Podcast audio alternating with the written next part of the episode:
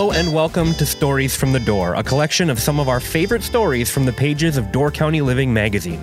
Today we have a collection of stories that will take you from the bar to the bottom of Lake Michigan and inside the shipwrecks along the peninsula's coast, to the 1860s and the Civil War, and the tales that came from Wildcat Joe Martin. Some true, others not so true. All that and more coming up on Stories from the Door. These stories and more can be found on the pages of Door County Living magazine or online in the Door County Living archives on doorcountypulse.com. Don't forget to subscribe to the Door County Pulse podcast for your weekly Door County news, exclusive one on one interviews, and more from the Peninsula Pulse.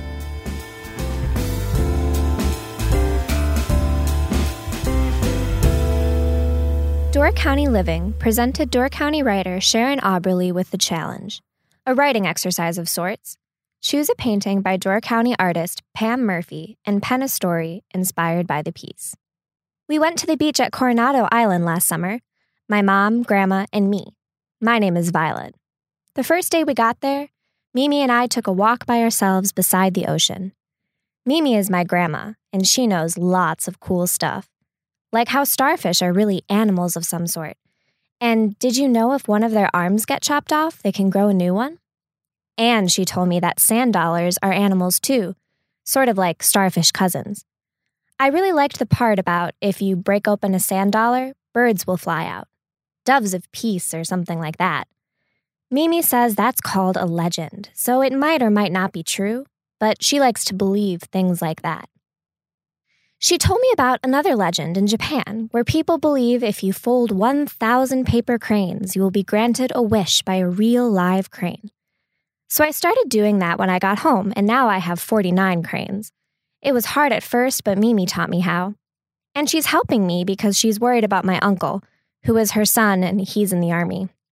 I think about him too because I love him and I want him to come home again. And that is what I will ask from the crane after Mimi and I have folded 1,000 of them. Mimi's a poet, and she says poets are people who want to make the world a better place, and she will ask her crane for peace.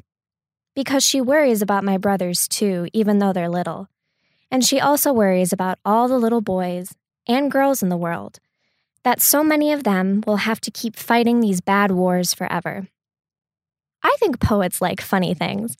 Like Mimi got all excited when we saw dolphins out in the waves. A whole bunch of them, and they were sort of leaping through the air while the sun was going down behind all these pink and orange clouds.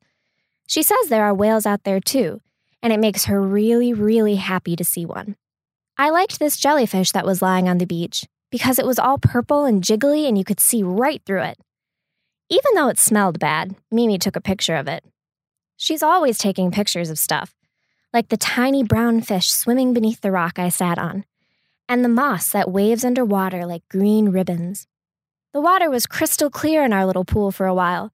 Then waves would rush in, stirring up sand, and it would be all brown and cloudy. The water was crystal clear in our little pool for a while. Then waves would rush in, stirring up sand, and it would be all brown and cloudy. Then they'd rush back out, and little gold specks would be left behind, shining in the sun. Mimi said this was something called a metaphor for life. Sometimes I have no idea what she's talking about. And she writes lots of things, like how good it feels to eat candy bars that melt all over our hands and faces, and how some kites flying way up high looked like dragons dancing in the sky, how funny pelicans are when they land, how the sun was shining on the windows of this big old hotel on the beach. Mimi said it's called the Del, and they made a movie there once that had Marilyn Monroe in it, but I never heard of her, so I didn't care. She also said there are ghosts that hang out in the towers. That was kind of scary, so I held her hand for a while. Mimi asks me lots of questions and scribbles the answers in this orange notebook she carries. Orange is her favorite color. Once she asked me what my favorite color was, and I said chocolate. She wrote that down. Mimi is my dad's mom, and while we were walking on the beach one night, she asked me what I liked best about my dad. And I just said that I love him and he loves me. And then I think she got something in her eye because she got all teary and had to blow her nose, except she didn't have a Kleenex, she never does. So we had to go up to the Del and find a napkin, And then we got ice cream, and it was chocolate and really, really good. That was Through Violet's Eyes by Sharon Auberle.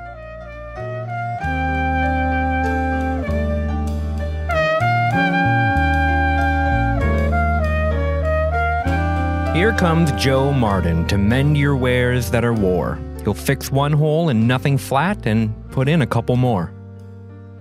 Door County newspaper editors of the late 19th century and early 20th centuries loved sharing stories of a man by the name of Joe Martin. He was also known as Wildcat Joe Martin and the Sage of the Shivering Sands.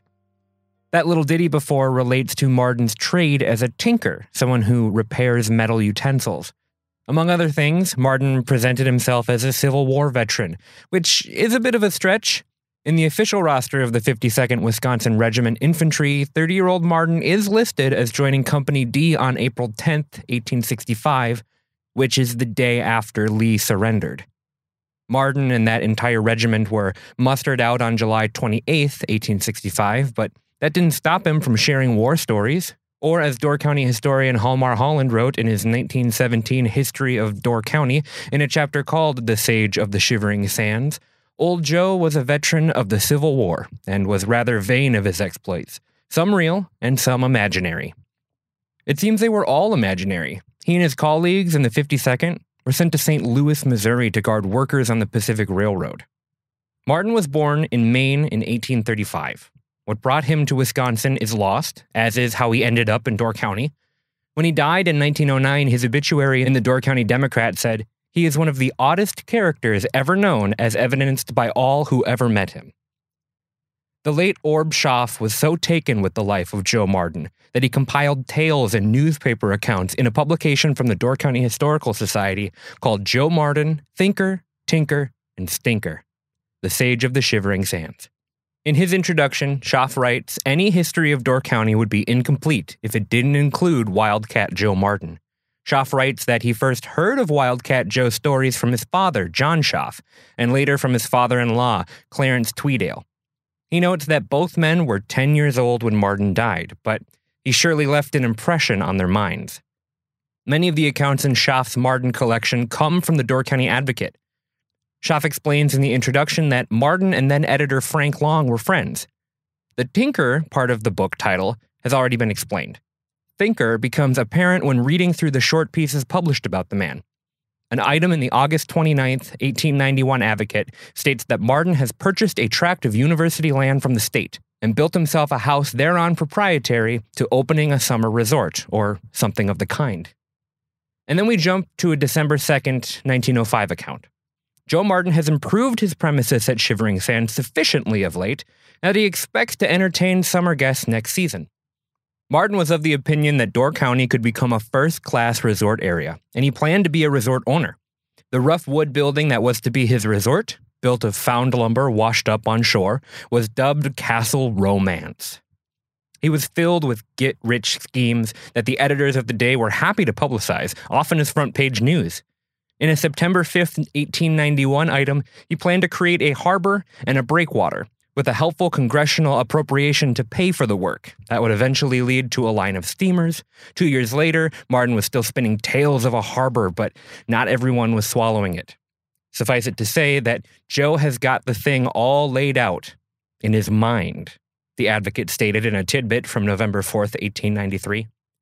By 1900, according to an Advocate article, Martin's plans had advanced to include draining Mud Lake in order to build a canal from Lake Michigan, a 60 foot wide boulevard, and a grand hotel with at least 500 rooms. In 1894, Martin was entering the cedar shingle business. That same year, he planned to take two specimens of what he pronounces as being the genuine American tiger cat on tour, about which the advocate wrote If Joe does not slip up on his calculation, he will be fairly lousy with shekels by the end of the season.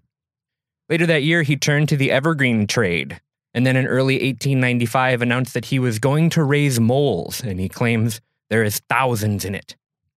A September 24, 1898 report finds Martin in possession of an educated duck that would dive for coins.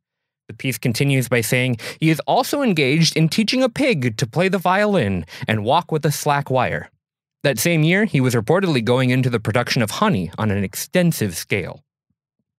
August 9th, 1902, reports in both the Advocate and the Democrat announced that Martin had discovered diamonds in a small lake, proclaiming it a larger diamond field than those in Australia or Brazil. He says his fortune is made and that he will retire from the active pursuit of polecats and other fur bearing animals.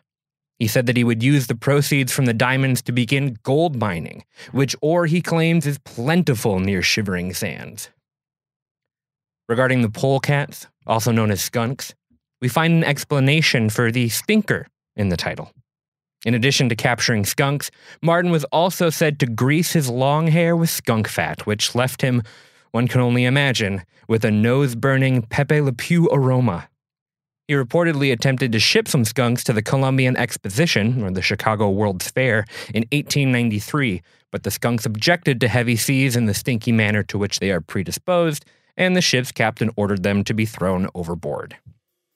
Schaff's collection of Martin stories and his own observations make for an entertaining read about a colorful character from the county's past. Or, as Schaff writes, a person needs a positive attitude, and Joe wasn't any exception. If there would have been a contest for thinking and dreaming, Joe would have won it by a landslide.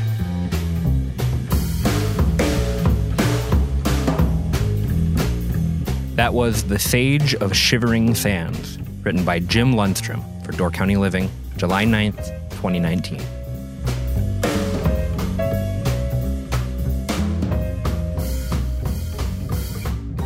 You don't get fired or quit from the Bayside. Your shifts just get further apart, said a bartender in the midst of a long break in the 1980s. In a way, that simple phrase encapsulates so much of what makes the Bayside Tavern such a staple of Fish Creek.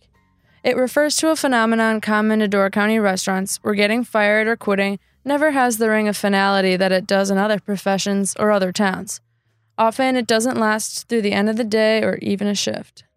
People's mistakes are forgiven, feelings mend, and sometimes out of mutual necessity, a bartender who left dramatically will find herself slinging drinks to thirsty patrons again when a holiday rolls around, the bar is short staffed, or she's short on cash. In a small town, you can't be too picky about your staff, and the same goes for your customers. The Bayside welcomes them all the yachties and the tradesmen, the esteemed of Cottage Row and the hippies of Camp David, the pastel boat shoes and the muddied work boots. Young, bronze 21 year olds in the awe of their first nights of Door County's summer bar scene, and old gray beards not impressed with this new crop of newbies or the 35 incarnations that came before them. Here they sit elbow to elbow, the ledge of the bar, the great equalizer in a town where it's the only one that waits for them all winter long. Some have been kicked out for life before, but have eased their way back in. Many have quirks, some endearing, some unnerving, all accepted by a cast of barkeeps that have changed in name, if not in ethic, through the years. Digger, Billy, Christy, Smilin, Richie, Scotty, DJ, Stoner, Brandon, Leif, Stevie, Bill. We get all the people before the town meetings, after the meetings, said Brandon Fabry, a veteran in his 13th Bayside season. If something happened in town, they come down and ask us what's going on. When we have thunderstorms and the power goes out, we stay open for the town. As a local in the winter, you know you're going to run into somebody to hang out with, longtime bartender Kathy Fald said.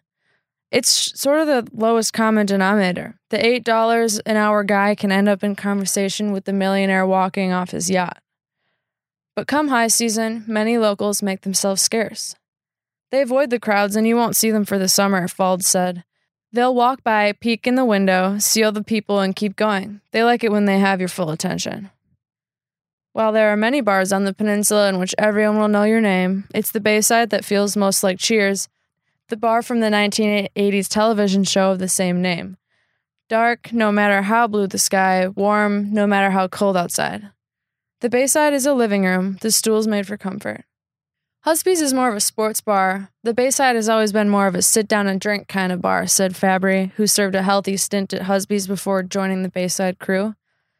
He doesn't mean that to imply it's a bar full of drunkards. It's actually a pretty casual scene nowadays, more vacation drinkers and eaters than anything else but rather that if sitting down and drinking is your thing, the Bayside is a pretty good place to do it. For 40 years, the McDonald clan has kept the place humming, Elaine and Bob McDonald brought their family here in 1975, taking over what was once Bill's Bar, making incremental changes through the years that would get little notice in many worlds, but which are a big deal to the regulars of a bar. A quarter increase in the price of a Bud Light might send timbers flaring, or the removal of the pool table, or the color of the paint on the wall. Cooney Fish says the same, however, a watchful eye over an evolving scene. The Bayside would make a fascinating case study in a business school.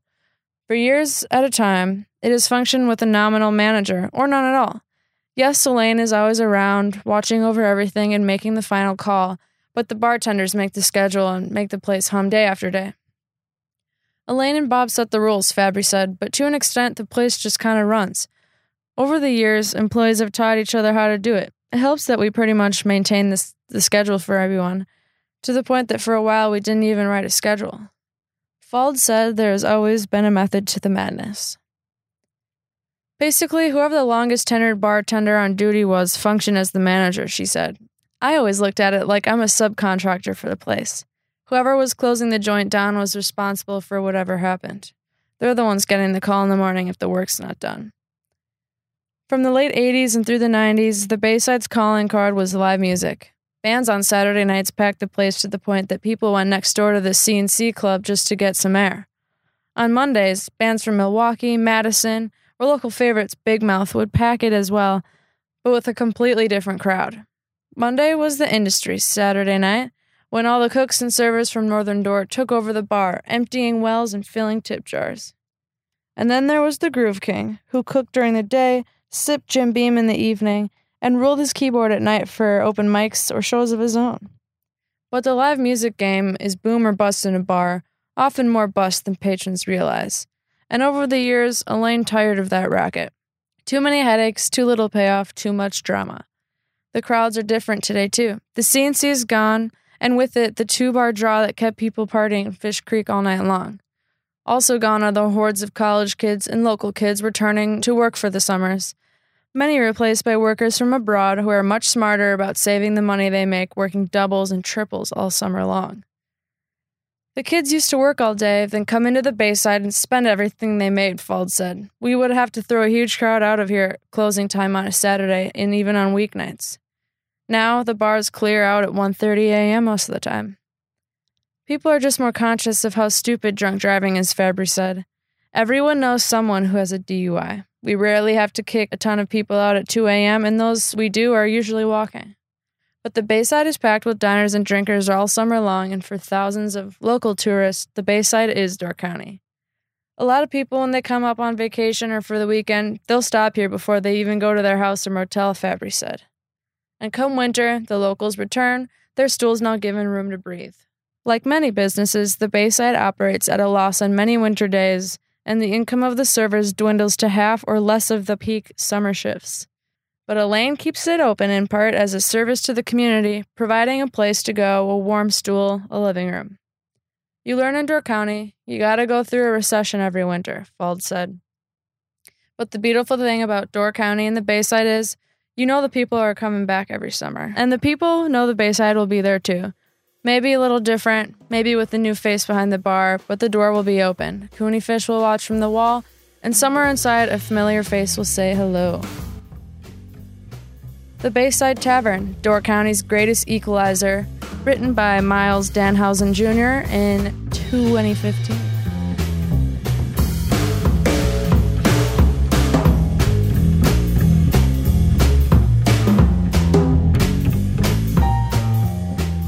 Mention archaeology in Door County, and people will likely envision dusty excavations in an Egyptian pyramid. But there's plenty of action much closer to home, right offshore, in fact, beneath the waters that surround us. In the 19th and 20th centuries, the Great Lakes were teeming with sail and steam powered ships, and hundreds of them went down near Door County. Between 1851 and 1901, 42 ships sank, and many more were stranded along the 18 miles of coastline from North Bay to Jacksonport. Bailey's Harbor's rocky outer reef was the site of the sinking or stranding of 20 of them.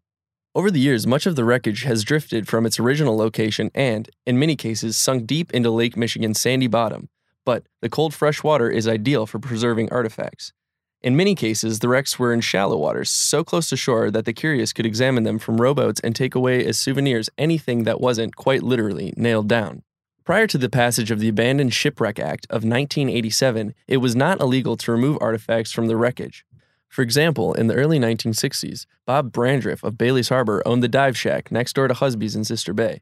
An avid diver, he brought up several major finds, including a large anchor believed to be from the schooner Peoria that sank in 1901 in Bailey's Harbor. A crowd of several hundred people, some of them claiming the anchor should remain in Bailey's Harbor, was dispersed by Sheriff Hollis Bridenhagen. Brandriff notes that, at the time, when a qualified salvager put a buoy on a ship or object, it was a legal claim, like a mining claim. A fluke of the anchor had been spotted a few days earlier by teenage Chuck Brand, who was swimming in the harbor about 200 yards from Nelson's hardware store. The anchor ended up at the Sturgeon Bay Yacht Club. A 12 foot windlass recovered the same summer and 50 feet of water near the sister island was donated to the Manitowoc Maritime Museum. Now that Sturgeon Bay has a maritime museum, Brandriff wishes he could bring it back. Since 1987, Wisconsin's historic shipwrecks are held in trust by the state. The Wisconsin Historical Society and the University of Wisconsin Sea Grant Institute are dedicated to preserving historic shipwrecks and facilitate responsible diver access. Removing or defacing artifacts is punishable by fines up to $5,000. The motto is take nothing but pictures, leave nothing but bubbles. Jake Grancy of Sister Bay grew up working on fishing charters in Bailey's Harbor. Captain William Shastel, the owner of On the Rocks Dive Shop, drew a map to help him and his buddies find and snorkel some of the shallow water wrecks when they were about 12. Jake was always fascinated with them, although he didn't know the names of the ships or their history. He and his friend Todd Helene earned their scuba certification on a trip to Florida in 1988. They were 14 and 15, respectively. Now, Grancy is the owner of Darkside Scuba Diving business, specializing in the dives on local shipwrecks. New customers make up about half of his business, while the rest come back year after year. Since the 1980s and 90s, Grancy says, diving has become more affordable. In the early days, most people, like those who first experienced saltwater diving on honeymoons in Mexico or the Bahamas, were just interested in recreational diving. As equipment has improved, divers have become more technically oriented and more interested in looking at shipwrecks, with Bailey's Harbor as a prime site.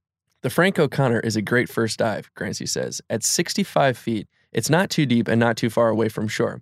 It's also one of the best preserved wrecks, even though it burned to the waterline.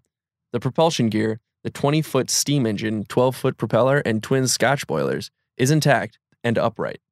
And the bow section holds two anchors, chain, and the windlass. The ship is pretty flat through the midsection due to the fire that caused it to sink and subsequent salvage efforts. The Windsor, a schooner that sank near Cana Island in the fall of 1893, was discovered 50 to 60 years ago, but has since been lost again. Grancy says it will make an excellent second dive for his customers when it is relocated. Exciting discoveries are still possible. The Australasia that sank close to Whitefish Dunes in 1896 was featured in the Peninsula Pulse story this past summer. It was found by two jet skiers. Many artifacts are still on site, and divers have set them where they can easily be seen by others. And then there's the elusive F.J. King, a 140 foot schooner that sprang a leak and sank in a storm on September 15, 1886 three miles off of Rowley's Bay. She went down in 25 fathoms of water, 150 feet, and hasn't been seen ever since. The group that rediscovered the Frank O'Connor in 1990 was searching for the king. And with good reason. The Green Bay Scuba Club has a standing $1,000 reward for the person who finally locates the wreckage of the ship. A group searching for a fortune in gold, rumored to have sunk near Poverty Island, announced last summer that they had found the Griffin, a boat built by LaSalle and sank in 1679, reportedly off the tip of the Door Peninsula. Lots of people through the years have claimed to have found the ship. If this group has really done it, Grancy says, it will probably be made public in 2013. Thanks to new business in Bailey's Harbor in 2012, you don't have to get wet to view some of the shallow water wrecks. Like Grancy, Todd Haleen grew up here and began crewing for his dad's charter fishing business when he was 10.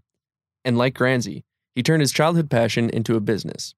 Licensed at 18, he now owns Lakeshore Adventures that offers fishing expeditions along with kayaking and snorkeling tours. Because he's always been fascinated with shipwrecks, Helene hoped to purchase a large clear bottom boat that would let people view the wrecks from a dry seat. Finding that too expensive, he bought a dozen clear bottom kayaks last summer and offered tours from Anclam Beach, Cana Island, and Cave Point. They proved so popular that additional kayaks were ordered before the summer was over. Helene expects the 2013 season will be even busier. Lakeshore Adventures also offers snorkeling tours around the shallow wrecks with experienced guides and all the necessary equipment. Members of the Green Bay Scuba Club come up periodically to introduce people to scuba diving with classroom and in water training. Helene says it's the first time this has been available in Door County. Not all the investigation of the area's underwater history is for personal entertainment, though. Last summer, Russell Leitz, a retired teacher who began to dive in 1992, presented a program to the Bailey's Harbor Historical Society about the work a group of divers authorized by the Wisconsin Underwater Archaeology Association has done in Bailey's Harbor. It began in 2003, and for the past several years, there has been two organized dives a year. They are documenting 14 wrecks, and parts from a 15th unidentified wreck may also be involved.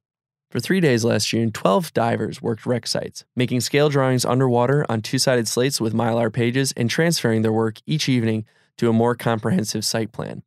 19 pieces, the smallest 14 feet square, have been identified. It's like a jigsaw, Leitz says, and much of our work is the process of elimination, figuring out by the size of a piece or the kind of metal fastener attached what ship it might have come from. It's a good thing I've always enjoyed puzzles because that's exactly what we're working with here. Eventually, the results of the Bailey's Harbor project will be published by Leitz. In the meantime, you can get more information about the underwater archaeology of Bailey's Harbor from a video of his talk on YouTube. Search for Bailey's Harbor Shipwreck. Asked why Bailey's Harbor is such a favorite spot for shipwreck exploration, Leitz points out that the cold freshwater and sandy lake bed are ideal for preserving wooden ships. Matt Carter, a professional diver and underwater archaeologist from New Zealand, came here on a Rolex grant, Leitz says. Before this, he had only made dives in the ocean where wood is destroyed. When he dove the 117 foot side piece in Bailey's Harbor, he says that it was the most complete piece of wreckage he had ever seen. Leitz believes there is no other place in Wisconsin waters that has, in a relatively small area of shallow protective waters, the varied structures shown in the pieces of wreckage here. That was Where the Underwater Treasures Lie, written by Patty Williamson for Door County Living on November 15th, 2012.